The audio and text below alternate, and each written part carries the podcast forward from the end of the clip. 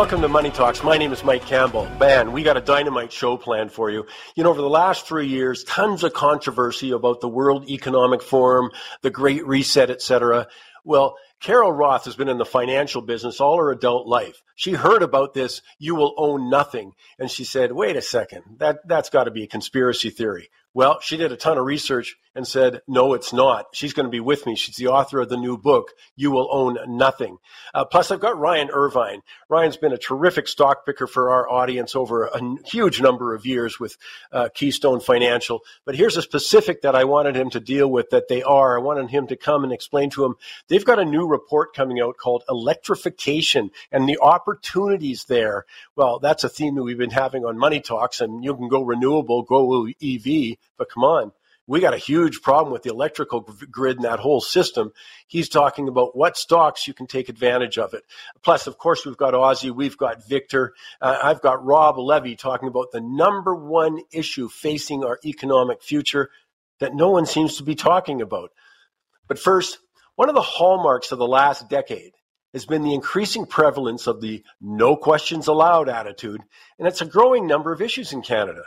You know, for all the talk, we're following the science that we heard over the last 3 years in COVID, the no questions allowed has got to be the antithesis of the scientific method. As Einstein said, never stop asking questions. Obviously, when it comes to an increasing number of aspects of the progressive agenda, many in government, academia, media, establishment, well, they oppose that. But what's widely underappreciated, misunderstood, is it comes at a cost.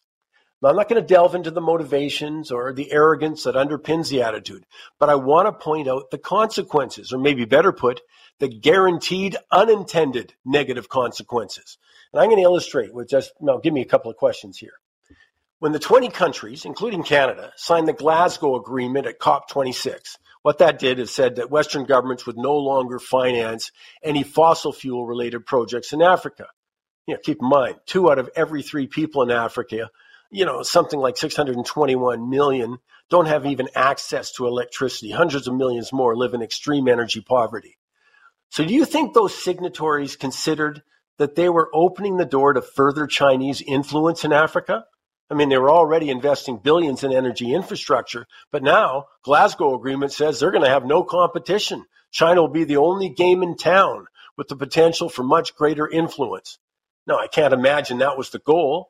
And my bet is they didn't even think about it, but that's the reality. Another question.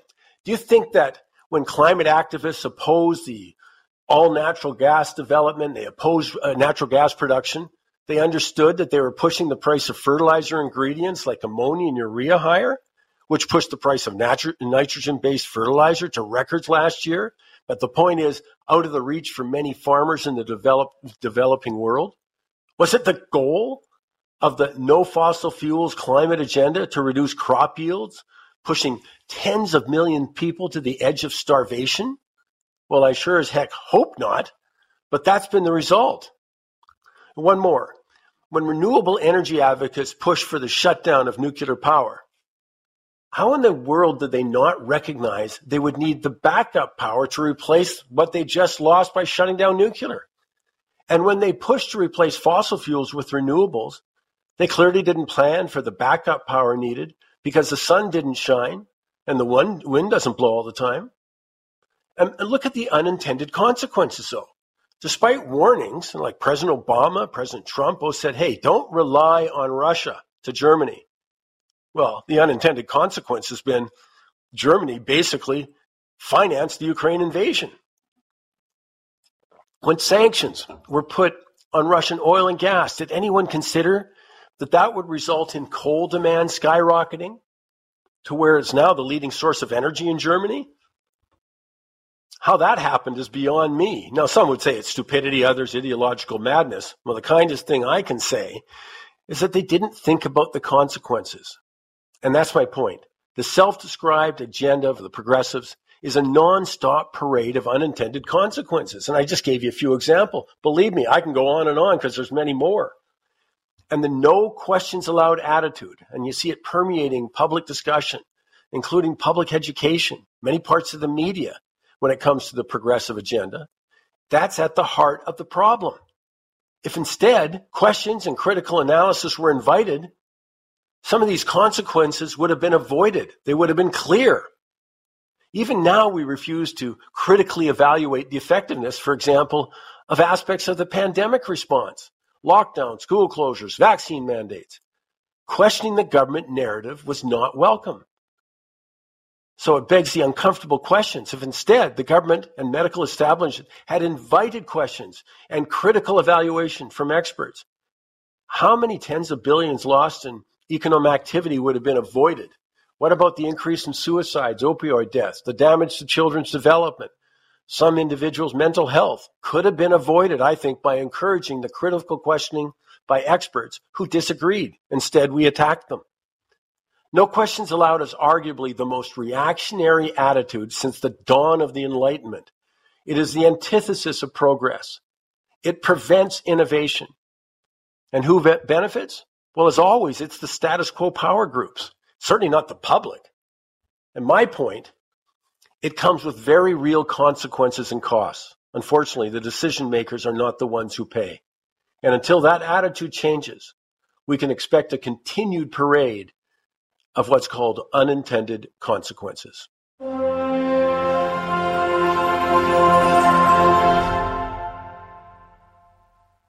Gosh, I'm thinking back to, I guess it's about 3 years ago, right around now, this kind of period, you started hearing something called the Great Reset. I think it started up in British Columbia. You had the leader of the Green Party, Elizabeth May, saying COVID was an opportunity for a reset. But of course, it went much deeper than that.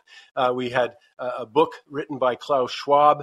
We had Prince Charles, now King Charles, down there talking at the World Economic Forum. But all of that, and so much of it was treated like, hey, this is a conspiracy. And yet it's dominated so much of what we've got when we talk about global politics at this point.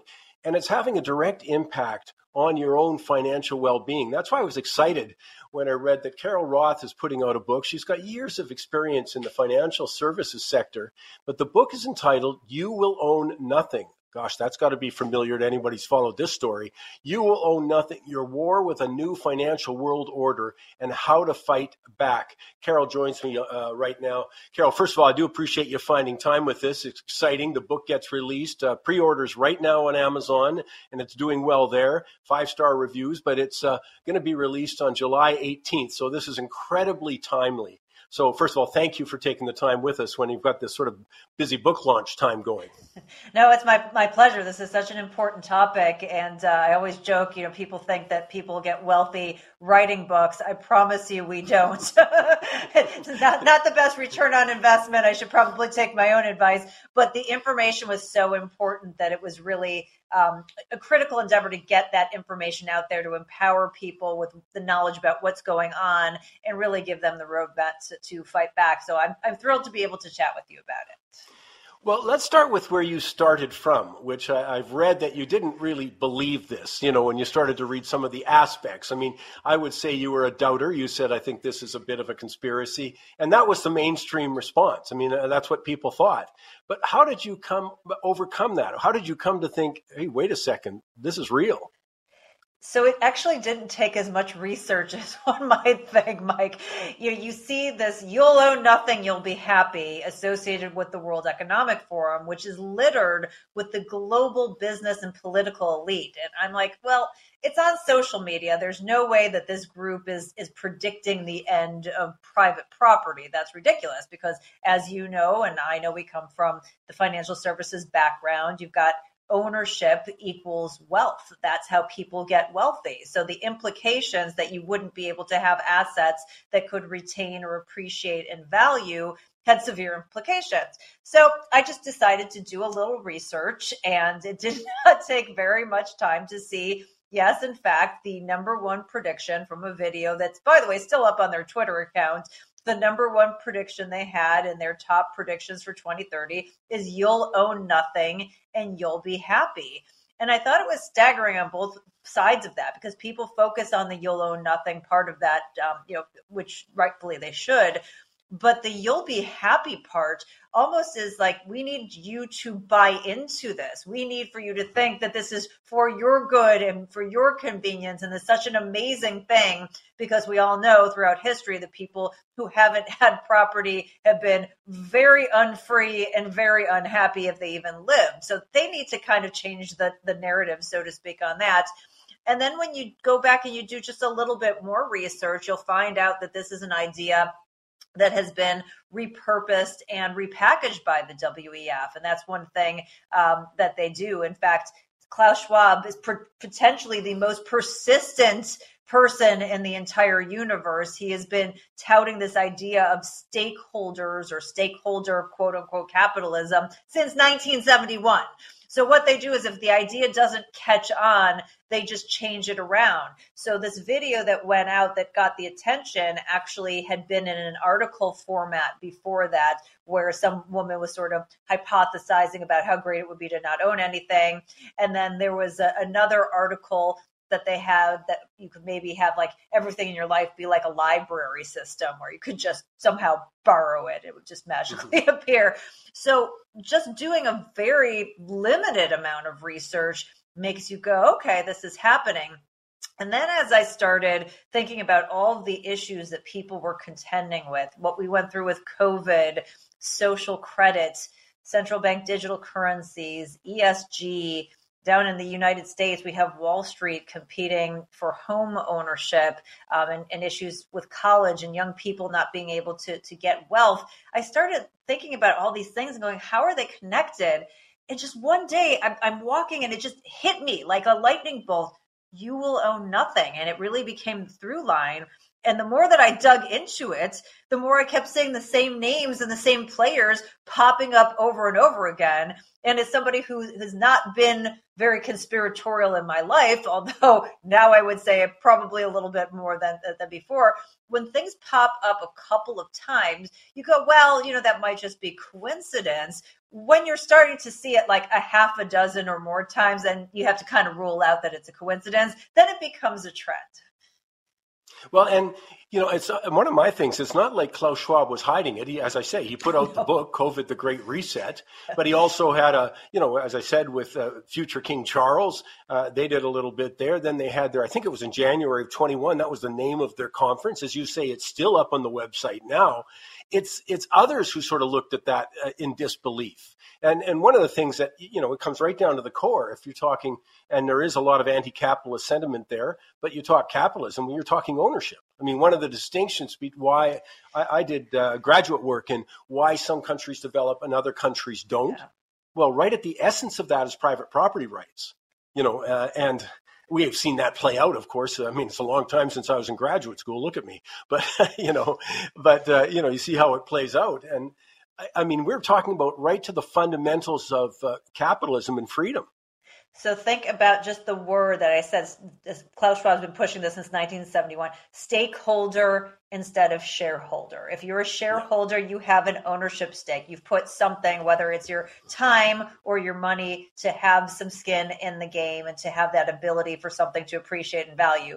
A stakeholder is just anyone who's, you know, anybody who's not affiliated with the company who says, I'm a stakeholder, I'm important, I'm in your community, I'm a business person, I'm whoever, I'm a quote unquote stakeholder. They are just from the beginning shifting that idea away from the concept of ownership to the concept of stakeholders.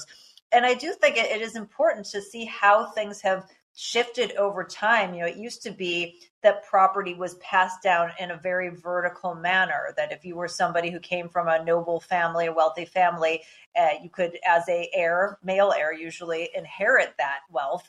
And that was it. But it wasn't until there was private property rights and protections. I mean, we've always had the rights, but that they were actually protected, that we had the ability, along with technology, to say, okay, I'm going to make the investment and I'm going to do things. And then we're going to be able to trade. If I have something that I want and you have something you want, Mike, and we can trade and have that protected. And that has brought to the world incredible prosperity. You're not just here in North America, but really on a global basis. And so we're seeing this movement and the shift away from that concept and getting people to buy into it as a good idea. It's one thing if you want to do it voluntarily, you want to live a stuff-free life cycle, that's fine. But to have that push from a central planning directive standpoint is a very scary proposition and something that should raise everybody's antennas.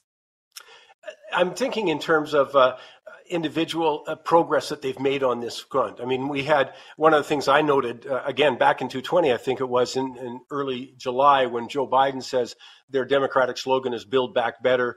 In Canada, shockingly, the Liberal Party adopted that precise slogan. Then we saw it go into Europe. And so, I mean, that was unusual in and of itself. If you think there's some sort of general agenda, I think that would give you a good hint at that. But Build Back Better, where are we at on this right now? I mean, I'm seeing all sorts of things when they talk about, the shared economy, for example, government restricting freedoms, for example. They seem to be making progress, I guess, is what I'm saying. Yeah, I mean, one of the things that is also somewhat conspiratorial in theory, but not really, that I think underpins what we're talking about is this concept of a new financial world order or a new world order. And that, sounds like way off the charts. Like, what are you talking about? It's very much based in history. Right now, the U.S. has been at the center of the global financial economy for about 80 years. But before us, it was the British, and before the British, it was the Dutch. And so these things do go in cycles. And if you're a student of history, you can see that we are at least sort of late stage in the cycle. At the same time, you have people like President Biden who's talking about this openly. There is a group in the United States called the Business Roundtable, which is the CEOs of all the major U.S. corporations, and they get together to talk about ideas and enact policy ideas and reforms and whatever. And he had a speech with them on March 21st of 2022. You can find this on the White House's website, where he says, there's a change that happens about every 3 to 4 generations. There's going to be a new world order out there, and we've got to lead it. So this is not something, again, like you said with Klaus Schwab publishing the book, that this is like a hidden thing. It's really history repeating. And then the people who are the most elite in the world recognizing it and figuring out what they want to do. And that's where I kind of go with this, is why is this happening? If you're elite and well-connected, you hold power, you hold money, all of this, that stakes are shifting financially. Are you going to just sort of let this all play out and hope that it works out for you and your buddies? Or are you proactively going to try to make sure that it does work out for you? And I don't know, Mike, what do you think is going to happen there? Yeah, I don't think they're on our side pushing real hard, by the way. Yeah, right. And there's so many examples of that progress, though. I mean, I'm sort of surprised when you see Major Walford, you mentioned BlackRock, they come out, and the amount of home ownership that they've got. Right now. We know there's rental problems in major urban centers. Gosh, Canada's going to be the poster child for that in Vancouver and Toronto. And again, everywhere you look, there's a squeeze on individuals. I actually have a chart in the book. It's not mine. I got it from the Financial Samurai that shows basically income levels in both the U.S. and Canada and the increase in housing prices. And you guys are in much worse shape than we are here in the United States, based on a whole slew of factors. In the United States, as you mentioned with BlackRock, one of the crazy trends that has happened is that there has been institutional capital that has come in and started competing with individuals for homes. And this is an outgrowth of 15 years of central bank policy that has suppressed interest rates and put a ton of money on the balance sheets. And basically that inflated asset prices at this point created a lot of inflation for the average American citizen. And what happened as the asset prices increased and cheap and easy capital was available to Wall Street, they started putting it in everything, and they ran out of places to put it. So this did not exist before 2010 in the United States. Now, about 1 out of every 5 homes that is purchased with the intention it's purchased by a corporate owner, not with the intention to flip it, but with the intention to rent back the American dream to the citizen, which is crazy. The other crazy thing is one of the companies that are doing this is actually based in Canada. I don't know if you've heard of Tricon. Oh, sure. But Tricon Residential is one of the companies I talk about in the book. So even here in the United States, we're getting capital, you know, from a publicly traded company that happens to be based in Canada that's now coming in and competing with Americans for single family homes. And it's really disrupted the ability for the average person to have the American dream and to have that level of ownership. And across all demographic groups here and in most places around the world, the house is the leading asset for most people's wealth. I mean, that is where the biggest store of wealth is, because if you think about it, and you'll appreciate this coming from financial services, one of the big issues in the financial markets is duration. You know, when stocks go up, people are happy, but when they go down, they panic, they end up selling at the wrong time.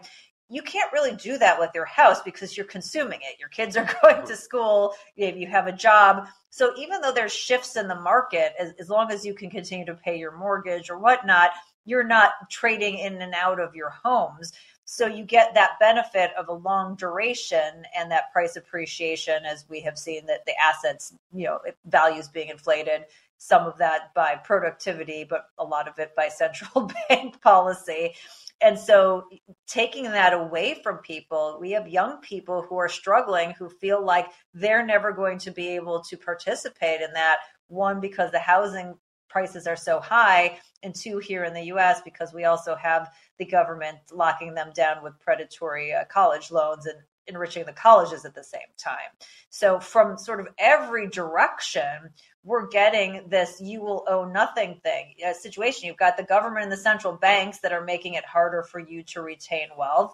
You've got these bad actors and, you know, the WEF, the UN, other big businesses that are making it harder. And then you've also got big technology who, you know, a handful of companies that are sort of acting as de facto governments in and of themselves that are basically renting your life back to you as a service, or in some cases, you know, helping with government interference. You know, one of the things is the Freedom Convoy in Canada, you know, the fact that they were raising money on a US platform and the Canadian government came to them and said, shut it down, and shut down those donations is staggering. And the book is called, I want to remind people, You Will Own Nothing, Your War with a New Financial World Order. And one of the things I said is unique is you talk about, and obviously we can't do justice to that here. That's why you write a book and all the work that goes into it. Right. But I want to give people flavors of why they should go out and have a look, because there is a new financial world order. And the other side is, how do you actually fight back? How do you protect yourself here? Can you give me just a couple of samples of the challenge we're facing and maybe one or two of the things that we might want to keep in mind in protecting ourselves? Yeah, so this is one of the things I wanted to do in the book. Here in the United States, one of the elements or forms that you can go through in terms of bankruptcy is a Chapter 11 bankruptcy. So Chapter 11 usually means that I took my Chapter 11 and flipped it on its head, and it's all about how you can protect yourself and try to own everything. So that's a little Easter egg for you. But you really have to understand all of these different forces, because you're going to do something different depending on what the issue is. So one of the areas I talk about is central bank digital currencies. And this is something that central banks around the world, the G7, which we're both part of, has put out their principles for retail-facing CBDCs. You don't do this, as this is not something that you're familiar with. So imagine that you're out and you have, you know, some level of cash and you're going out to spend that. Imagine there's a microchip in that. And all of a sudden, the government could track every single transaction down to the dollar. And if they didn't want you to spend it because maybe you ate too many burgers that month and, you know, meat's bad for the environment, they decided, they could shut that down. I mean, that's what the technology and the control would do. It would really fully centralize the money within the hands of the governments and central banks that issue them. So for something like that, you have to say, okay, so if I go out and I earn my money and they want that all to go into a CBDC format, where else can I put that in? Not only from an investment standpoint, but also from a medium of exchange trade standpoint, to get my food because I do want a burger, to make sure that I get the medicines that I need, to make sure that, you know, I make those investments. And so it's retraining yourself to not depend so much on cash in the form that it is, and to think about things like precious metals, to put more money into homes. And perhaps it's not in the neighborhood you're in now, but maybe in one that's a little bit more suppressed, to look at other ways that you can make sure that you're preserving not only that value, because we know the governments are overspending and taking away our purchasing power, but also just to be able to have some medium of exchange or maybe some barter system that is outside of the normal scenario where the central banks and the governments can interfere with. And I know, again, that sounds a little preppery or whatnot, but these are real things that are going on. And the analogy I like to use is that if your house is on fire, it's a really bad time to have an escape plan that you're just trying to figure out and to try and buy insurance. You want to come up with that plan and that, you know, that protection, and hope you never have to use it. But you don't want to be thinking about it in that moment. And so that's a lot of these things. We don't know the duration. This could be 12 months, 12 years, 50 years. And there are a lot of different form factors that it could take. But when something does shift, are you going to be staring going, I didn't do anything to prepare for this. What am I going to do? Or do you say, yeah, you know, I put some money into some tangible physical assets, you know, things like some coins that I can hold, so I can at least in an interim period while there's this chaos and this is all getting sorted out, that I have the ability to continue to live my life. Did I get myself a house for, you know, there's hyperinflation, you know, my assets, my stocks, all these things are going to go up, but that cash is going to be worthless. So it's really rethinking your approach to sort of your entire financial portfolio. I think your point's so well taken. You don't wait until the boat's sinking to figure out whether you got a life jacket. Right. And that's my thing all along. When you look at the pace of these changes that we're experiencing, I mean, it doesn't matter if you're just measuring on a stock or what have you. You just see the rate of change is amazing. And I just think one has to set back. I mean, one of our big themes here on Money Talks is, I'll give you a choice. In 5 years' time, do you want to own that pile of paper, that paper currency, or do you want to own, it might be oil, wheat, gold, you know, that kind of thing, stuff, in other words, because, I mean, it's clear that they've been devaluing the purchasing power in an aggressive way. I mean, well over 120 countries are already in deep, deep trouble, but I think it's naive to think it's not coming here. And further to your point about digital currency, that's what I find is most on people's minds, because the ability for surveillance, for monitoring everything you do. Yeah. I can go back to Al Gore in the Glasgow COP26 conference, and he literally said, we're going to have the ability to track everything you do, literally. Well, and then there's going to be punishments or rewards and all of this kind of stuff. I guess my point is, and that's why it's so good to have your book sort of encompass this, is it's already well underway.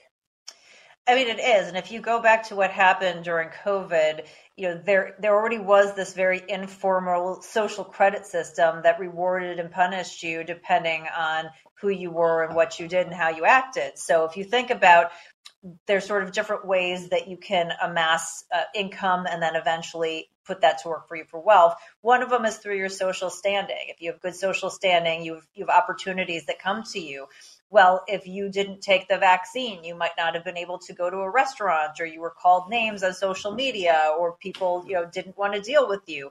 In certain areas, you actually lost your job. You lost the source of income, the direct source of income. And then, you know, in terms of actually taking away your assets, they shut down specific businesses, some, not all. And like we saw with the Freedom Convoy, they took those actual donations away from them. So you're seeing already this tie between social credit and the financial implications. The digitization, the ability to do it at scale, particularly with a currency, just takes it to a different level that we've never seen before. And there are so many different entry points to be able to do this and get people's buy-in. So think about the inflation that we're experiencing. The Fed could say, listen, are you sick of inflation? We have a tool that can do this, but in order to do this, you know, we need to have this central bank digital currency. So people buy in, and when they want to destroy demand, they literally shut off people's spending power. Like, you cannot access those dollars. So that is a potential way in. a devaluation scheme like they did here in terms of stimulus checks in the United States. Hey, I'll give you 10 digital Canadian dollars or 10 digital US dollars for every one you turn in. People who are not financially literate will think that they're going to be rich because of that and not understand the purchasing power devaluation that comes along with that. So there are a lot of different entry points that we've already seen people being susceptible to. They sort of did a dry run with COVID on some of these in a very light way. And I have to say, Mike, I don't know if you're in the same camp, but like 10 years ago, if you would have told me this scenario, I probably would have still been kind of skeptical and go, yeah, I don't know. But having lived through what we did over the last 3 years, I can no longer be skeptical. Well, regular listeners to the program know I can jump on the hobby horse of free speech at any moment because I look historically. I mean, it has never worked out to see censorship. I mean, it's one of the distinctions between how do you get progress without questioning things? And, you know, I talk about that all the time. But when you look at the encroaching censorship here, you know, that, you know, we have what's called Bill C-11, you know, which the point was to have government be able to have the last resort of censoring what goes on social media. But that was about their third try at it, by the way. I mean, it wasn't like they got rejected in Bill C-10 and then said, well, forget about it. No. They couldn't get it back on the sort of order board fast enough. And I just think, again, it's this evidence that is supporting everything. And your book does a great job in bringing all of these different areas because it is all encompassing there. Just before I let you go, can I come back to that social credit concept just for people? I think it's so key because we experienced it in COVID. So it's not a case of, I can't believe that will happen. It's very true. We did experience it, and this was on a very non-formalized basis. If you look at China, they have one in place that is much more formalized. It's actually not as formalized in some ways as I think some of the people think it is, because it's different on a jurisdiction by jurisdiction basis. So some of them use number grades, some of them use letter grades, and they actually pick the sort of punishments and rewards and what's good and bad based on the needs of that jurisdiction, which just goes to show how malleable this is and how it's at the whim of the central planners. But one of the stories that I share in the book that just blows your mind, it's from NPR. So again, very well sourced. Mm-hmm. This is not like a conspiratorial leaning arena. And it's about a gentleman named Lao Juan. And Lao Juan was a coal intermediary. He would buy, store, and sell coal. Well, the Chinese government changed their policy on coal and completely upended his business overnight, and he could no longer pay for anything. So he was put on the country's blacklist because of the changes that the government made. So he wanted to be able to travel, and they said, no, I'm sorry. So they take away your travel. Then he's going with this person from NPR, and they go into town, and they look up, and there's an electronic billboard, and he sees his face on the electronic billboard, and it's got his name and his identification number, and it says, this is an untrustworthy person. And it cycles through a bunch of people, and he tells the NPR journalist, oh, I recognize a lot of the people. These are a lot of the people from the coal industry that had the same issue as me. So this is right out of a George Orwell novel. And to think that that can't be transported here to the United States or to Canada is foolhardy, because we saw the picking of winners and losers and these mandates not based on science, but based on central planning whims. Yeah, it's. By the way, I'm listening to you and I'm thinking, man, this book's going to be unpopular with all the right people. Yeah, it's one of those. I wanted to do a trailer, and I was told by my publisher that I couldn't, but I wanted to do a trailer of like, here are all the entities who really don't want you to read this book. And it's, you know, the central banks, the WEF, the UN, Justin Trudeau, Joe Biden, you know, BlackRock, like basically everybody who's, you know, on the wrong side of everything. And they're not going to be happy with this book, but that's the intention. The intention is to empower people with the knowledge of what's going on and not let them sell it to you as you being happy, and not let them get away with what they're doing, and give you that plan to fight back. Well, let me remind everyone that you can order it right now on Amazon. Release date is July 18th, so we're right there. So You Will Own Nothing, your war with a new financial world order and how to fight back. Carol Roth. Carol, thanks so much for finding time for us. Yes, thanks so much. You know, the elites want you to own nothing, but I want you to own everything. So I appreciate this discussion, Mike, and what you're doing to help people navigate this.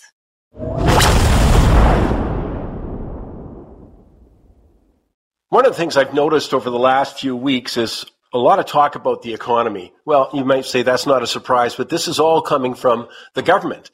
They talked about a Bloomberg article and a Washington Post article that said, aren't we doing great?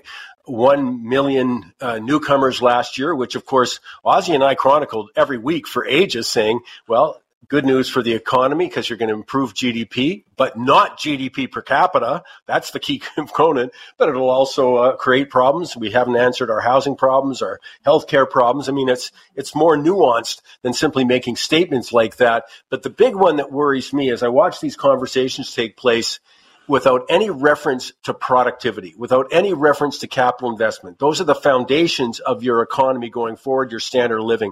I want to bring Rob Levy in right now, and you can find Rob at bordergold.com.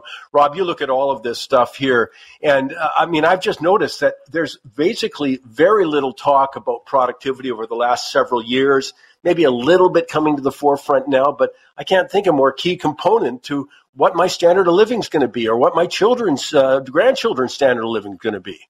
Absolutely right, Mike. When you drill down in on it and you start to talk about the economy broadly and how the Canadian economy is performing, looking at a measure such as productivity gives you a little bit of a deeper dive. And granted, it's sometimes more of a challenging one to look at month in, month out, or quarter in, quarter out, because it's kind of slow moving, doesn't tell a broader picture. But, you know, some economists, courtesy of University of Calgary economist Trevor Toom, bringing some of these stats to the forefront, showing Canadian productivity, which is measured quarterly by StatsCan, down 2% since the beginning of the year. It's down 4 consecutive quarters in a row. Its lowest level since fourth quarter of 2017, and for one more, it's down 10 of the last 11 quarters. So when you talk about, as you drill down into our standard of living, GDP per capita, looking at, you know, you talk about these Bloomberg articles and immigration and all these newcomers to Canada, but the size of the economy relative to the population or the individual, it doesn't tell much better of a story than places like the United States, for this exact reason, because we struggle on the productivity front, how much we get out of each unit of labor. My worry is when people hear things like productivity or when they look at a capital investment, their sort of eyes roll. There's more important things or more compelling things in their lives. And that's why I think economists maybe could help a little bit more in explaining what we're really talking about. And we're just saying simply, you put an American worker in a job, you put a Canadian worker in a job, and of course these are averages, the American's going to produce a lot more stuff. You know, obviously that's going to relate to their standard of living in the end. And that's what we're talking. I mean, there's no excuse for Canadians to produce less on a per hour basis, for example, or a Canadian worker to be less productive over time. And yet that's exactly what's happening. Now, there are reasons, by the way. I just meant you don't start as a Canadian going, yeah, we're a bit of a loser, so we really can't keep up with those Americans, you know. And then you read stuff like, you look at productivity, and Ontario is the same per capita as Alabama. You know, I mean, there's just no excuse. And again, I just want to link, as you were saying, Rob, you want to talk about your children's standard of living? This is where it lives. So again, one of those economic terms, maybe people roll their eyes, maybe they stop listening. Man, I can't think of anything more important than checking out productivity and capital investment. Well, exactly right. And for the exact example that you just said, standard of living, and it's been a topic that we've been drilling for the past 3 years because it affects us on a weekly basis when we go to the grocery store or we have to renew our mortgage and we face higher costs and what we see of inflation.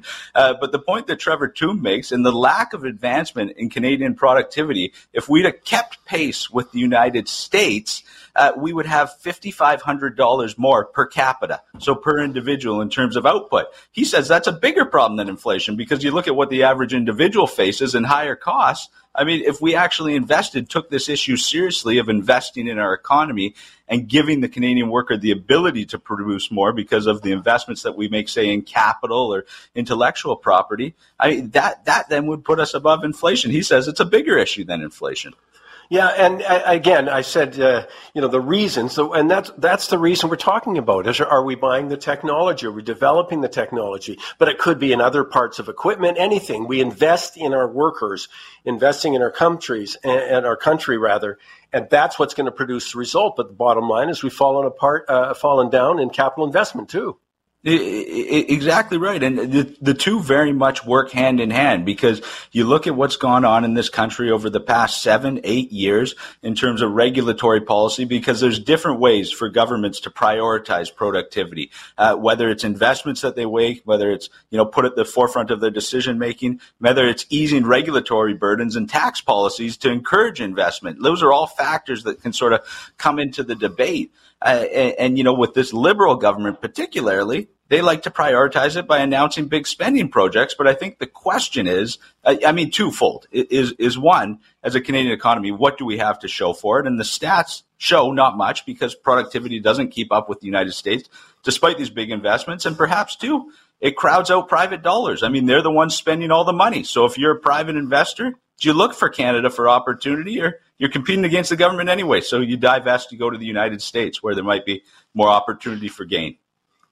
I'll come back to the fundamental for me is that we don't prioritize, you know, economic growth, you know, and as Aussie and I had said for ages, having those huge immigration numbers, great. That's one thing. But again, that isn't the story that needs to be told. It's productivity. It's a cost-benefit analysis. Are we welcoming capital here? And I think the answer is whatever the government's got to say, industry, individuals have said, no, we're not. You know, we have had a dismal record of capital investment. And of course, that's going to impact your productivity. I just hate the formula. And the thing I guess I'm coming back to, Rob, is that the fact that I don't hear it discussed by politicos, you know, that I see these political assessments of the economy, you know, fine, partisan politics, whatever. But I don't think it's on their radar. That worries me going forward, especially as you just alluded to, going back the last several years. We haven't been on a winning scale there. I don't see until the attitude change we're going to. No, exactly right. And one more statistic to emphasize just that, and this is from the CD Howe Institute, looking at new capital investment per worker in the OECD nations. And on average, they say it stands around $20,000. In Canada, it's below that at $15,000. In the U.S., it's $28,000. So, I mean, that stat right there tells you in this country, it needs to be a priority. This needs to be something that we look at. Why are we not investing in our economy on a per worker basis? And we're lagging. So what needs to change? Well, again, this is a subject economists have been worried about. You mentioned CD Howe. They did several reports on this going back, and those are great stats. I mean, why on earth are we spending $15,000 per worker when you look at it all, you know, capital investment, et cetera, and it's $28,000 in the States? Well, we can't win.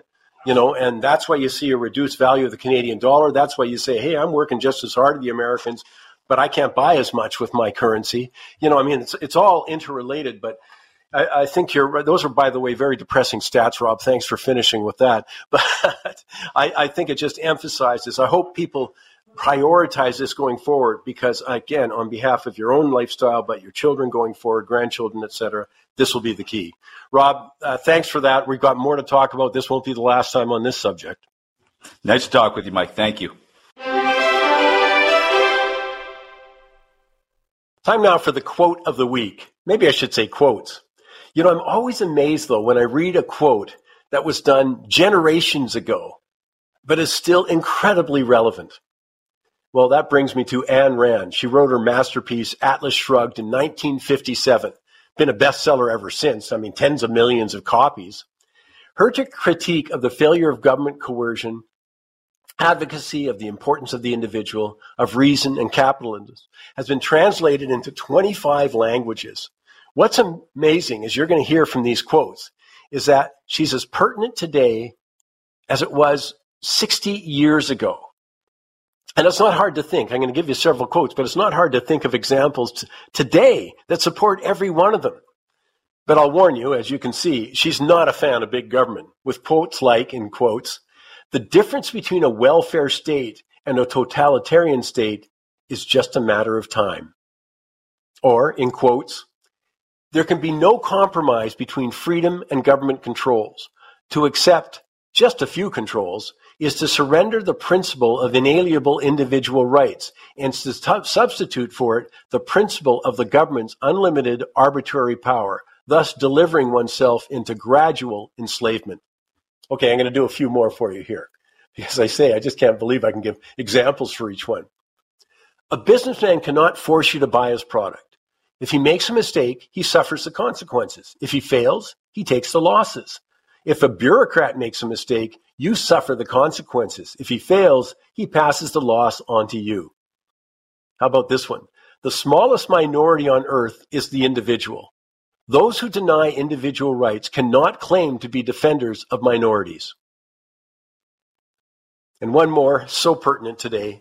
Inflation is not caused by the actions of private citizens, but by government, by an artificial expansion of the money supply required to support deficit spending.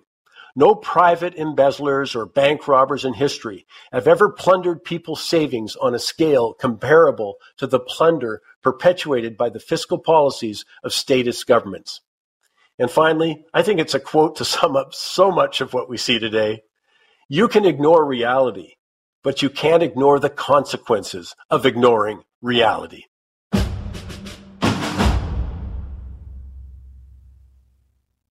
One of my favorites always to get a chance to talk to Ryan Irvine from keystocks.com, Keystone Financial. Why, I mean, boy, Ryan and I go back a long time, and we came together because I was watching this young man doing exactly the kind of analysis that I thought was, that I certainly appreciated, had a feel for, looking at what's going on so many levels, like the fundamental level. Is this a good business, for goodness sakes? You know, is it going to be cash flow? Is it profitable? Also looking at the bigger picture too. And Ryan, first of all, let me just say, I appreciate you finding time for us. And I know you guys are working in an area that I have extreme interest in, and that's electrification. So this is a typical Keystone deal where you guys find an area, but that's not enough. You know, now you got to find stocks within that area. So maybe elaborate a little bit on where you came to that idea to look at that, and specifically then what do you start looking for in stocks? Yeah, and I got to say, we do go so far back that I was a young man and now I'm an old man. At least that's what my kids tell me, right? So, but it's true. No, electrification. Well, when we look at this sector, we see a massive boom there, but we got to intersect that with underlying profitability, which we see a lack of in terms of this sector. And whether you agree or disagree or not, there is a massive electrification push. Over half of all new cars sold in the U.S. by 2030, are expected to be electric vehicles. You see electric demand from 2020 is expected to increase 18% by 2023, 38% demand by 2035. Now, to put that in context, the previous decade, electricity demand was up just 5%. So this surge in demand we see, it's going to put a major strain on North American electrical grid. And an aging system you see here is built on a fossil fuel system. So there's going to be some winners and losers. What we want to do is familiarize ourselves in this segment that we see a boom that could last for 10 to 15 years. So we had four analysts looking at over 400 companies. These are public companies that are loosely associated with the electrification movement. So that would be everything from EVs to battery stocks, rare earths, electrical equipment. You got electrical engineering, electrical maintenance, grid software, utilities, electrical components, materials, all of these things and more. And get a book on all of these businesses. You want to sort out the contenders from the pretenders. We look at the businesses and see if companies are actually making money. Are they growing? And they will have a well-structured balance sheet. So, you know, you've heard the known names in this sector, like the Teslas, the Rivians, Polestar. There's China-based BYD that Warren Buffett is invested in, and Fisker. These are EV car manufacturers. There's a great deal of hype right now about battery storage and charging stocks. This is an area where when you look at the underlying numbers of these businesses, they fall flat from our fundamental perspective. There's a couple names that may look attractive, but most of the companies fall flat. So, as we do in many other booms, we often look at less obvious businesses that provide basic components to electrification, and that's where the value is. And we can find similar upside potential in those type of companies that trade at reasonable valuations. And we've had a winner in that segment already that is a less obvious company in Hammond Power. And you know, that's a way you can play electrification, buy the company for a reasonable price, and have the upside to this boom that we're seeing over the next decade. And I think you're also describing the difference between someone who's sort of a momentum trader and someone who's looking for value, looking for, yes, I understand it's a 3 to 5 year hold till this. And Hammond Power, by the way, I'll get to that right now, is because it's been a great example of that, where patience, as you should be as an investor. That's one of the difference between, you know, all the aspects of trading that Victor talks about all the time with us, but as an investor, which is more my, you know, emotional approach, is find the quality, wait it out. But look at Hammond. I mean, I'm going back some years now, but man, you recommended that stock at, you know, 60 cents, $1, $4, you know, all the way through.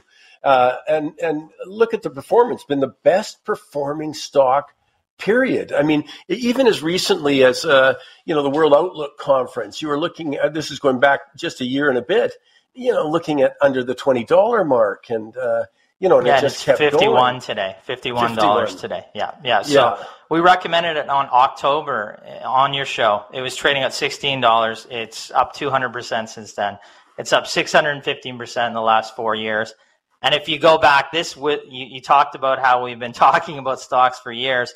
Back in 2002, we recommended on the show at $1.15. It's over $50 today. You're talking about 4,000+%. That's patience. But this is the type of company that we're looking for in that electrification report. They don't provide the sexiest part of the electrification movement. They provide something called transformers. That's what they make. And we're not talking about Autobots and Decepticons here, but these are devices that are used to step up power for it to travel over long distance and step it down so it can be used in a building.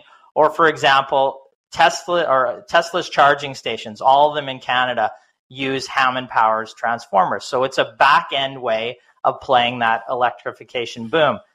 We were able to buy it years ago when it traded at 5 times earnings, then rebuy it again about 4 years ago when it was about 6-7 times earnings. Just 2 years ago, it was trading about 7-8 times earnings. Now the stock's gone up 615% since then. I talked about it in March on the show, and it's up about 75% since that time. So what do you do with the stock? Because you always ask that question. You know, you've had a tremendous gainer here. You look at this business. What should we do with it today? Well, when we see a stock that has huge gains like this, we've got to look at the business every time with fresh eyes. What were we paying when we originally bought it and what we're paying today? Now, not the price, because the price is obviously changed over the time. It's gone up, but it's the value you're getting. So 3 years ago, for example, what were we playing in terms of multiple of earnings? It was about 7 times. So today, you're paying about 11 times earnings. Again, the stock has gone up 600% over that period. So it's about 50% higher in terms of the multiple. But that does tell us that earnings have more than almost kept up with the growth in the underlying stock. So it's not vastly or grossly overvalued right now. Then what we'd like to look at when we look at Hammond Power today is look at the balance sheet from a risk perspective. In this case, when we originally bought it, it had a net debt position, so it had more debt than cash in the bank. Today, it actually has a net cash position, so more cash in the bank. It's kind of de-risked the balance sheet. That's a good sign. Finally, we look at growth perspectives. Now, we saw very significant growth 3 years ago. Today, we still see growth long-term, but not at the rate that we've seen over the last 2 years, so we have to factor that into our models. Long term, the company now makes about $550 million over the past 12 months in terms of revenues. 3 year target, $750 million, so growth. By the end of the decade, about $1 billion in revenues is what they're looking for. So there's growth there. We saw 50% growth last year. That would average out to about 10 to 15% over the next 6 to 7 years, so less growth, slowing of growth, but still growth. So what we elect to do in that situation, we look at the individual stock. We recommend our clients buy 15 to 25 stocks. If this was one of a, say, 20-stock portfolio, it could have been an 8% weighting, for example, in that overall portfolio. Now, today, it may be a 20 to 30% weighting because it's gone up so much. So we took about 25 to 50% of our original position off the table. The reason we don't take all our position off the table is because I showed you that I talked about those growth numbers 3 years out. And by the end of this decade, we still see growth in the business. But it would be irresponsible when you're up so much in the stock and it becomes 20 to 30% of your overall portfolio, not to de-risk your investment. You take out some of your original investment. Now, we still have an overweight position in the stock for our clients overall, but we will now likely not touch that position for 3 to 10 years. We've taken out all our risk, all our our initial capital that was put into the stock. We've taken that out. Now we'll ride out. We expect to be a long-term winner in Hammond Power and own it over the next decade is what we'd like to see here. But we've taken our original risk out, and that's how we look at it, to take a profit in a stock that's done very well over time and still continue to participate in what we say is this electrification boom that this company will participate in. And you're still buying right now for a relatively reasonable price. So you're owning it at about 11 times earnings right now. Yeah, and as you say, rebalancing the portfolio, all of a sudden, you know, your portfolio is worth a lot more, but it's sitting in one place, and maybe it's more equity than you wanted. Maybe you've moved some of that into a fixed income, depending on your, you know, all other parameters like age, et cetera. But yeah, so it's a great example, though, of the approach. Now, as I say, you're doing the electrification research, be available in about a month for people. You had 4 people going over all these hundreds of stocks with your criteria. Just one quick preview. Are you optimistic you can find at least a few more good values there? I would say we are already very optimistic we're going to find some value. Probably not in the most obvious names that are out in the financial media right now. But, we interviewed a company this yesterday morning before this show that, you know, was trading about 6 times earnings and had 30% growth and is completely unknown. And, you know, electrical component that is playing into that EV movement. And, you know, it's a company that we're close on looking at a recommendation right now. So, and that's just one. There's several utilities that we like. There's several electrical engineering companies that are trading at reasonable valuations. So we're confident we're going to have some new recommendations come out of this. Again, we looked at over 400 companies. There's 50 companies that we narrowed in on. We expect 2 to 4 new recommendations to come out of this report, and some names that just really aren't out there, that don't have much coverage on them right now. Those are the names we specialize in this area, and we can't wait to release that report. Well, look, I'll tell everyone before I let you go, I'm going to ask you for a couple of names, not necessarily in that sphere, but names that you're following. But let me just say that, again, the report's going to be available at the end of the month. I want to give a plug to it that, now look, you can go to keystocks.com and you can sign on and get a subscription. They're described there. You will get the report for free. But if not, you want to buy it just one off, again, go to keystocks.com and you can get the report for, I think the price is $599 there. That's correct. Yeah. So I just want to let people know that if they go to the site, they can click on be a subscriber, and that will be a free bonus to being a survivor. You'll get this report when it's released. So lots of incentive there on both sides of that coin. Okay, so Ryan, you know, as we said, we know each other, so you know me. Before I let you go, can you give me at least a couple of names quickly that people can put on their radar, decide if it's appropriate for them and all of those other parameters, but give me a couple things that you guys are looking at. Yeah, and we talked about this, meshing up long-term demographic themes or long-term macro themes with the underlying fundamentals. And in this case, we have a long-term demographic theme here, an aging population. The first company I would recommend plays into that. It's called InMode Limited, symbol INMD on the NASDAQ. Trades around $37, just under $2 billion or $3 billion market cap. What they offer is minimally invasive, non-invasive aesthetic and medical treatment solutions in the U.S. for surgical procedures. So you're talking about face and body contouring, medical aesthetics, and women's health products. We like this trend long-term in an aging population. Now, they are a global leader in this market. They have a track record, 7 years of consistent growth, high margins, and profitable business over this period. Q1 of this year, revenues were up 23%. Earnings were up 30%. We love this business because it has what we call a cash-rich balance sheet, pristine balance sheet, $543 million in cash in the bank, basically no debt. So $500 million in cash in the bank and no debt. They are trading at around 14 times this year's expected earnings. So the market itself, the average stock trades at around 19 to 20 times. So this, despite growing above the market rate, it trades under the market in terms of PE, and it has that pristine balance sheet. So if there is a significant downturn, this company has the balance sheet, the fortress balance sheet, to survive and likely grow out of it. That's what we like to invest in. As there is economic, uncertainty going forward in the near term, if we do see a recession, the most publicized recession that's never occurred yet, but if we do see that, this company can survive that and then grow out of it. So that's a company that we like right now. Okay, can you give me one more? Yeah, I can give you two if you want, but if you just want one, it whatever you like, we'll give it to you here. Envela is the next company we're going to talk about this. We talked about it, I believe, at the Outlook. Symbol is ELA on the NASDAQ. Trades around $7.30. It's a re-commerce business, $205 million market cap, so a true small cap in the U.S. Their business is based on recycling and reselling of products through two business segments. The commercial segment focuses on electronics and IT equipment, recycling those from the likes of Apple or Tesla, a number of different recycling companies, Fortune 500 companies that it recycles for. Its consumer segment is a multi-channel retailer offering marketplace for pre-owned hard luxury goods and precious metals. So two areas of the business. What we like is 2020 was a strong year of growth, 30% growth in revenues to $185 million. Earnings were up over 50%. But the track record of growth over the last 5 years is great. 5 years ago, they had 2 cents in earnings. Last year, they had over 49 cents in earnings. So 52, roughly 50 on a normalized basis. Strong track record of growth. Their business either maintains profitability or does slightly better in a recession. We like that.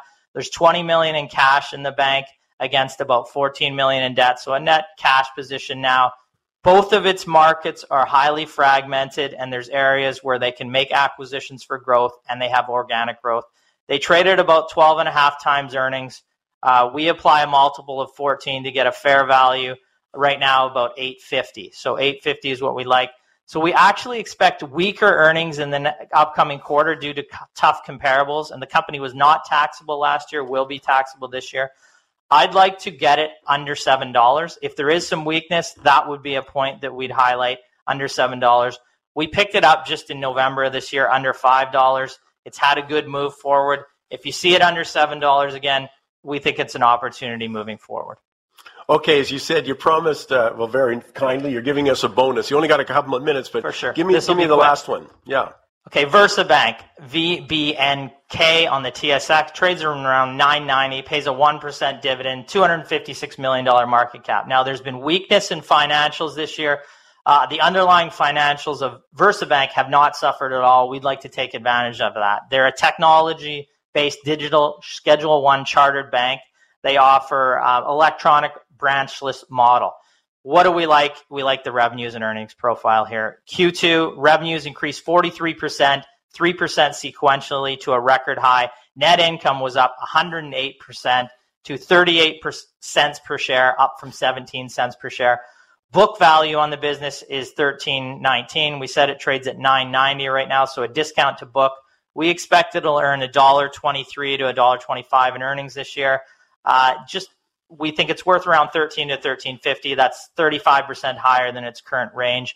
They're expanding into the U.S. If they can enter this market, do what they've done in the Canadian market, they get a better spread there. It'll be growth at a reasonable price. You can take advantage of the weakness in financials, and VersaBank's a good option there.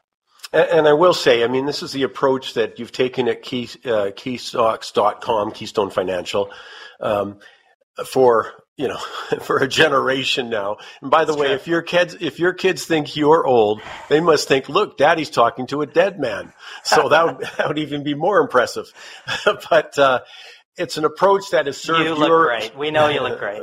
But your subscribers have been served very well with this, and your clients across the country very well with this approach. And as you say, it's a 3 to 5 year approach on these. You give the companies a chance to mature, catch up to, you find stuff that's undervalued so the market can catch up with it. And I look forward to the electrification report too on that basis. And this is the whole thing, is you've got a team of people looking at hundreds of stocks And, you know, many people don't have that quality. I just don't even have the time or the energy to do that kind of stuff, even if I've got some of the background for it. But that's why you look at a group like Keystone, just simply because if they're willing to do the work, I'm willing to sign on. So there you go. Ryan, as usual, you know how much we appreciate you finding time and sharing all the work that you guys have done there. And I'll tell people again, keystocks.com. Really looking forward to that electrification report. It's great to be on once again. Great conversations. And yeah, if you want to become a client, you're going to get that $599 report for nothing. So we love to do research in unique areas and find these unique companies.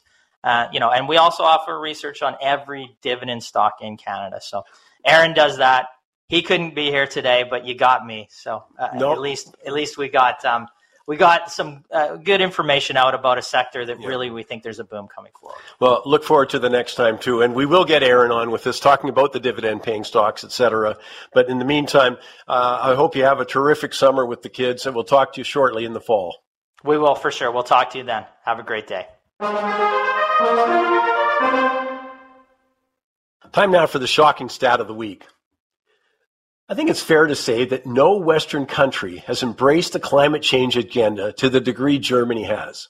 It's estimated that by 2025, it will have spent an astounding $550 billion on their transition to clean energy without nuclear. So far, it's not going so well, with the shocking result that electricity prices have skyrocketed, along with being forced to import huge amounts of coal to offset the electricity loss from their closing of the nuclear plants. In fact, in the first half of 2022, coal accounted, are you ready, for 29.4% of Germany's power production, along with the accompanying increase in emissions, the opposite of what their goals were. But more than that, it was a disaster for German households, who were paying on average 43% more for energy than the EU average. I mean, they're also dealing with a huge loss of manufacturing and a significant shortage in the aftermath of shutting the last nuclear plants. It actually gets worse. Recent study found if Germany had postponed the nuclear phase out and phased out coal first instead, it would have saved 1,100 lives and something like €3 to €8 billion in social costs per year. But now to the shocking part. Despite letting its nuclear industry slide into neglect, in France, nuclear power still produces 63% of its electricity, and they've recommitted to it recently. By the way, 63% versus onshore wind power, 8.5%, etc., solar, 4%. And you combine that onshore and offshore wind power, it's about 22%, solar about 10.5% total, versus that 63% of nuclear. Here's the shocking part. As Mark Nelson points out, more than a decade after Germany's Energiewende, that's what they called Energiewende, forgive my pronunciation, but that's what they call that program that spent $550 billion US by about 2025 on this transition. What's happened? Well, German prices are higher by a factor of 10. Factor of 10 versus France, with Germany's best days are twice as bad as France's worst days. Chalk one up for nuclear power.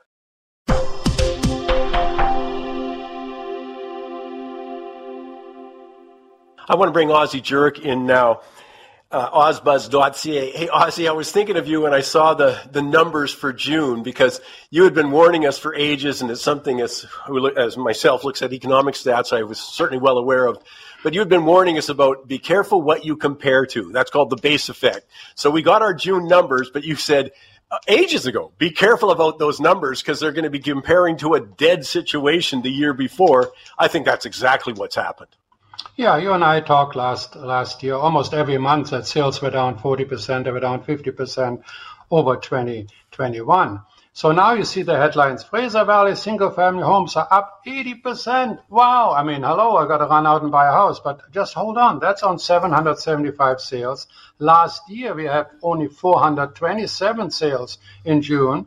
So, hey, If you look at June 2021, we had 964. So beer, yes, but champagne, not yet, right? I mean, we're on the way, and it's not like these outlandish headlines. It's up 80%. In Vancouver, it's up 40%. Well, yeah, but compared to what? You know, yeah. Compared to anemic despot last year. I mean, you look at prices, and prices are rising. It's multiple offers. Well, okay, in Surrey, average single-family home price was $1,009,000 last February in 2022. In December, it was $1,003,000, down 30%, and now it's $1,005,000. Yes, it's up, but not to where it was before. Yeah, and I think that's just a key point that people have to look a little bit further into that. And that, as I say, we're going to see more about that, what's called the base effect. What are you comparing to, which month, as we go through the year, not just real estate, but, you know, wait till we stop comparing our gasoline prices to when it hit on the West Coast, $2.50 or $2 across the country. All of a sudden, you're going to see inflation actually rise, because that's the deflationary aspect we're going to get this when we get the June CPI and a bit July CPI. It's going to change in the fall. But enough about that. I want to come to this other thing that was a big news, is that new guidelines from the Financial Consumer Agency of Canada. Now, let me just start by saying what I think they were worried about, it clearly validates. They're worried that we are about to have a huge problem as people who took out a 5-year mortgage in 2020, 2021 are about to renew at much higher rates. That's going to produce problems, as if they already haven't, by the way. But I'm just saying, I found those guidelines to be an acknowledgement we got a big problem coming down the pike. Well, and it is a big problem because, you know, apparently 2023, 24, and 25, you have a lot of mortgages come due. And people have to wrestle with increases in on variable rates about 50% and on fixed rates about 20% in the mortgage payment. That is a bites you hardly. So the interesting thing is saying this week, the Financial Consumer Agency has now published a guidelines for the lenders to offer mortgage relief to the consumers. Now, this could save costly fees, it says, and penalties. It says mortgage holders have seen their mortgage payments rise, and that's why they recommend waiving prepayment penalties, internal fees, not charging interest on interest. Now, before we get all excited, Mike, they recommend that banks do this. So this is a guideline what you should do, you know, out of the goodness of your heart. It's not an action that's required by the government that you do. But again, I think it emphasizes they are scared to death of this, you know, that this is going to be a major problem. You know, but of course, Ozzy, you know, nobody wins if there's a default on the mortgage. I mean, obviously the mortgage, you know, the guy who took out the mortgage doesn't, but either does the bank. I don't think they want to have an avalanche of new real estate holdings because people didn't make their payments. So that is some pressure on them coming up with stuff. And that's why I see, you know, I think we're about to enter a really different landscape. I mean, one of the ideas I've seen floated is, why don't we just extend the length of that mortgage? I know some people are doing that right now, but no, I think I'm reading some places that they think, well, why aren't you extending it for 40 years and 50 years? So you can be indebted all of your adult life. That's one thing. You never really own your house. But again, that prevents the default, because if I go out 50 years, I got a lower monthly payment, you know, and that's the key here. But I just think everything's up for grabs at this point because of it. I expect to see some huge changes coming because, one, we got a rental crunch that's unbelievable coming, and again, still not acknowledged. And you talked affordability last week with building costs going way up. We've been talking about, I did earlier with Rob Levy too, you know, 1,050,000 newcomers last year, and they're estimating another 1 million in the next 2 years. So 2 million new Canadians needing to live somewhere in 3 years, and I think it'll probably be above that. And they don't have a housing plan to get anywhere close to that. So I just think we're about to see these rising interest rates. The mortgage person is going to extend. The government's going to change rules. That's my little rant, but I'm telling you, this is on my mind. Well, it's certainly, and you have every right. I mean, the other thing is, of course, that under the umbrella of affordability, they're zapping the bad homeowners. The landlords are the bad people. You know, we are the ones that if you rent something out, you had to do something right. That's why we'll charge you speculation tax. We were studying a wealth tax, which UBC did last year. We continuously attack the capital gain exemption. You see, people saying they're not attacking it, but if you buy a new house now, move in, and sell it within a year, not only do you have to pay capital gains tax, it's income. So you have to tax the whole thing. Everywhere you look, the government is there. It's Ronald Reagan who said, the most scary words in the world, I am from the government and I'm here to help. It's so apropos, though. So apropos. I think this is fundamental. I mean, as on our show, and I don't, you know, this has aged very well. I've talked for years. You blow energy policy, you blow food policy, and you blow housing. You're going to get a revolution. Now, for me, you want to add a little sauce to it, have a problem with your pensions. So this is the sauce that's getting served up around the Western world right now. And the housing, I think, is going to come to the forefront. I don't see near enough talk about clearly, the government talks about affordability, and nothing even comes close to dealing with 2 million newcomers over 3 years.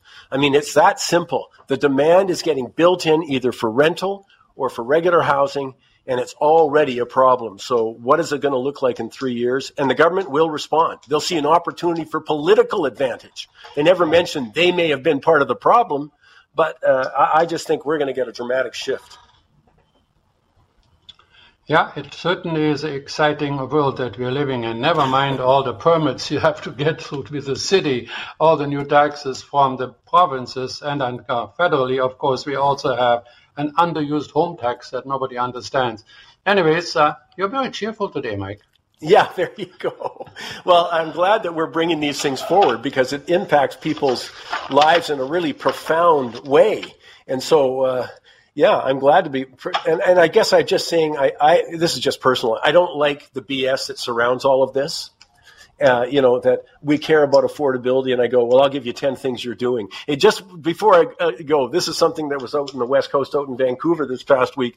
And, you know, it's a great thing to bring to the public's attention. We had somebody who's doing a renovation on a simple bathroom, and he said, let me show you what I've got to go through, including, you know, the cost is something like $20,000 just to comply and the years it takes. I thought that was a great example of bringing home that government is not there to help. Yeah, no question about it. And maybe we should do a totally new show on it because the variety of plumbing inspection, electrical inspection, framing inspection, insulation inspection, building permits, every single one, you need a survey and so on and so on and so on. And I think the cheapest to get away with a powder room is $10,000. You haven't put up any kind of work yet. This is just permits. Yeah, we will. We'll do on that because people have to become aware of these subjects. We say we care about housing, and I think we're ignoring way too much on this file. Not thanks to you, though, Ozzy. You're doing a great job bringing it forward, and that's why I invite people to go to ozbuzz.ca, ozbuzz.ca. You can find Ozzy. Subscribe to the free newsletter. Take advantage of it. Lots of great stuff there. Ozzy, you go out and have a terrific week. Thank you very much, Mike. And my wife and I... we had a discussion, and, you know, I said to her a little snarly, I said, why do men like intelligent women? And she looks at me, she says, because opposites attract. Oh, gosh, I can think my wife's going to hear that and nod her head. There you go. Ozzy, have a great week. Thanks, and you too.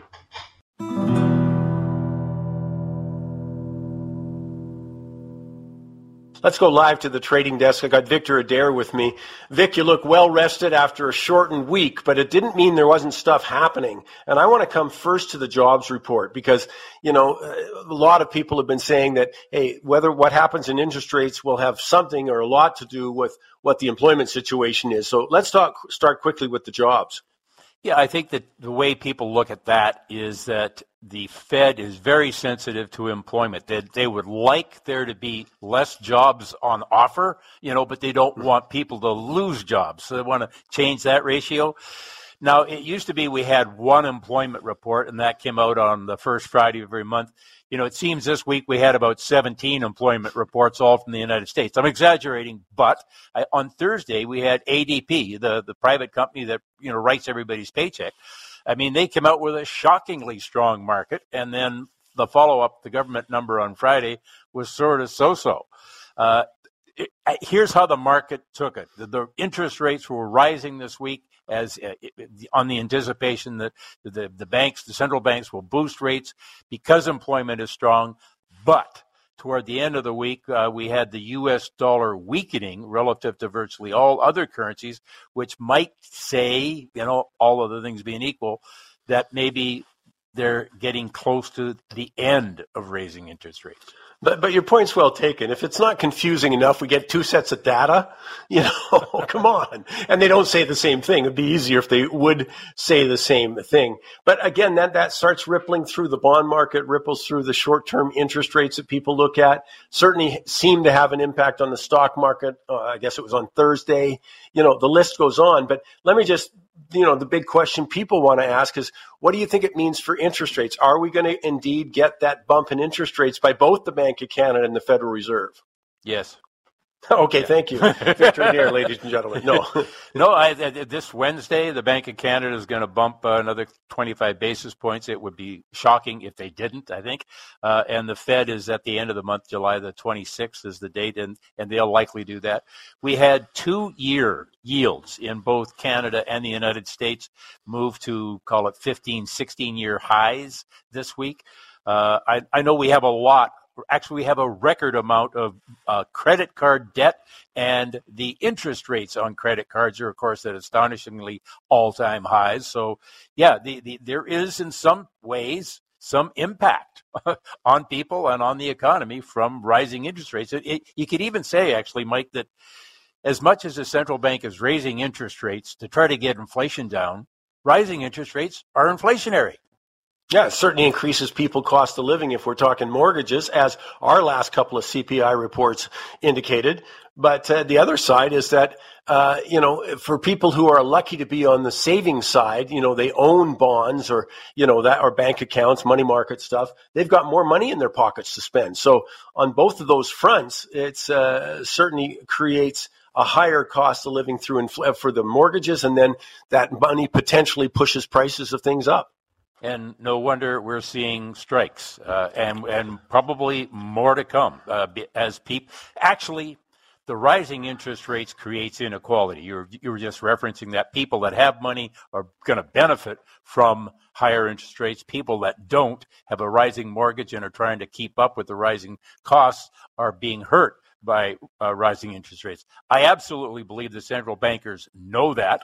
They're not trying to be the biggest dummy bully on the block. It's just that seems, from their point of view, the only thing they can do is to raise interest rates and you know, hold their breath while the consequences ripple through the economy.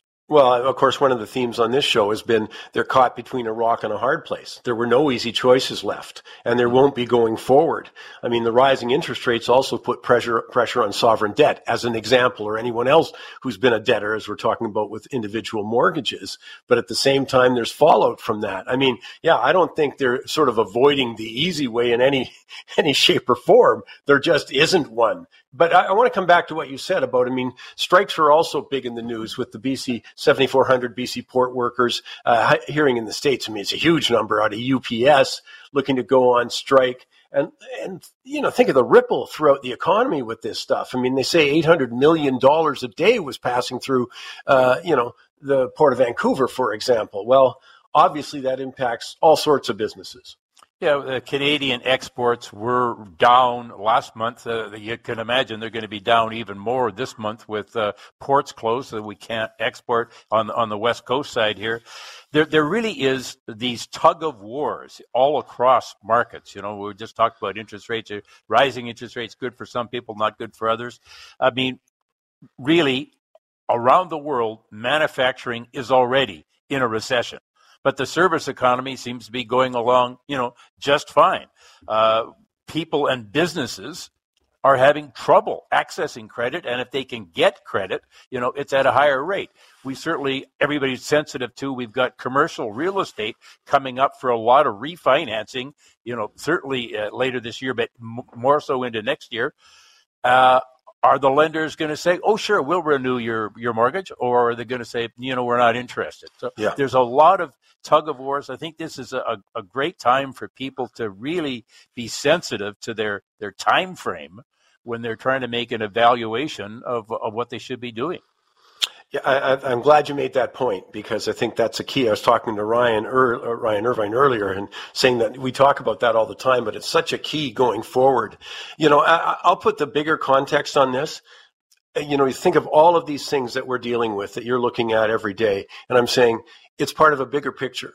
People have to, in my opinion, appreciate we're in a period of historic change. We're in a period of dealing with record amounts of debt, which always has implications, as I say, with the amount of money from deficit spending, from monetary policy, chasing fewer goods, created this inflation. And back to your point about the central banks, yeah, they only have one tool, well, they have a couple of tools, but they're dealing really with the demand side with those tools. You know, raise my interest rates so I don't borrow, when in fact, one of the big parts of the problem was the supply side.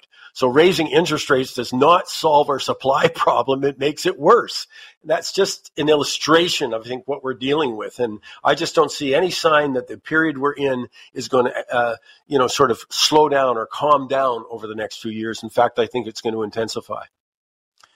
You know, the way I look at it, I guess, with my trading is I could spend any day, I could tell you any day this week, I have watched, let's say, two different interviews and very clever, well-informed, experienced people, and they draw absolutely opposite conclusions. So I'm thinking, if I take a position in the market, I've got a brainwave, I've done my homework, whatever, I have to be prepared that I'm wrong on that. I have to know that, what I'm trying to do here is make money, not lose money by holding on to a wrong idea.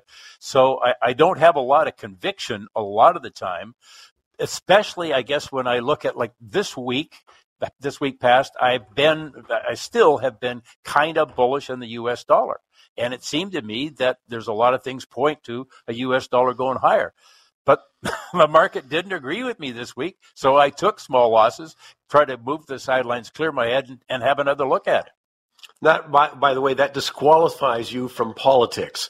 They never considered that they could be wrong. They think they're infallible. They never talk about unintended consequences, as I started the show talking about. But that's exactly why, because in markets, you pay a price. That's a harsh mistress and a good teacher. And you've learned a heck of a lot, and I appreciate you sharing it with us, Vic. And people can get more by going to victoradair.ca, victoradair.ca. Vic, have a terrific week. Thanks, Mike. Good to talk to you.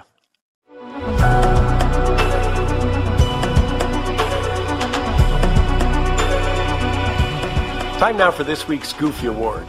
Arguably the biggest story in the country deals with the ongoing revelations into the degree of penetration of the Chinese Communist Party into Canada.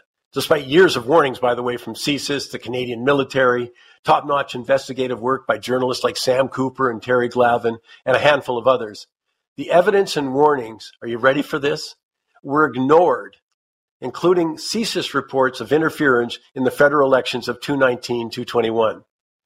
Now, given the nonchalant attitude, I guess, toward the infiltration of the acknowledged biggest human rights abuser on the planet of so many elites in politics, academia, and business, maybe it's not a surprise that it extended to Elections Canada. This week, Elections Canada acknowledged that it's received 116 complaints of foreign interference in the last two federal elections. But what did they do with them? Well, they were dismissed, ostensibly because they were too hard to investigate and prosecute, too hard in terms of manpower and time. While the election commissioner states that all complaints were followed up, not a single prosecution was attempted. You know what that reminds me of? Part of this goofy, and I'm going back a bit though, it's eerily similar to the government's rejection of calls to investigate fraud claims of pandemic money, which, by the way, they were getting within 2 weeks of the launch of the CERB program, while the CRA was told not to investigate. 2 years later, CRA admitted it hadn't investigated a single case still. It may explain why 9 million Canadians claim CERB checks, despite the fact that even at the height of the unemployment peak during the pandemic, there was only 1.5 million unemployed. So 9 million checks, 1.5 million unemployed, clearly something's wrong. As the pandemic wore on, though, efforts to determine eligibility didn't make any progress, which has limited the government's ability to make the likelihood of any recovery of misplaced funds unlikely, as I say. Ultimately, the Auditor General last December, by the way, reported that $4.6 billion in COVID financial aid went to ineligible recipients. But she also recommended a further investigation of $27.4 billion in payments to individuals and employers. So far, much like Elections Canada, The CRA has been reluctant to go after the overpayments or fraudulent payouts stated in quotes. It would be not cost effective. Too much? I'll tell you, my guess is that a lot more work needs to be done by Elections Canada and the CRA in communicating with us, the public, taxpayers, why it's in Canadians' best interest to not follow up on foreign interference and potential fraud. Hey, that's all the time we have this week. And I just want to remind you, by the way, as I do, again, I'm just astounded on a weekly basis, daily basis, how much information that should be on the news, should be headlines, don't make it there. I appreciate they're focusing a lot on local stuff, but I'll tell you, when you think about it, the dynamics of the world come from international things, whether it is a COVID or whether it is, you know, Chinese infiltration. I mean, the list is a long one. All commodity prices are set internationally. So I think it's important to figure out what's going on. To do that, I invite you to go to Money Talks tweets and go to Michael Campbell's Money Talks on Facebook. Tell a friend about it. The more informed we are, the better we are. But also go to mikesmoneytalks.ca, because there you can sign up for the free email blast. Every week we send out 3 emails, but with little bits of information, etc., quotes. And I think you're going to find it valuable. We get great feedback from that. I hope you join us. In the meantime, I hope you go out and have a terrific week.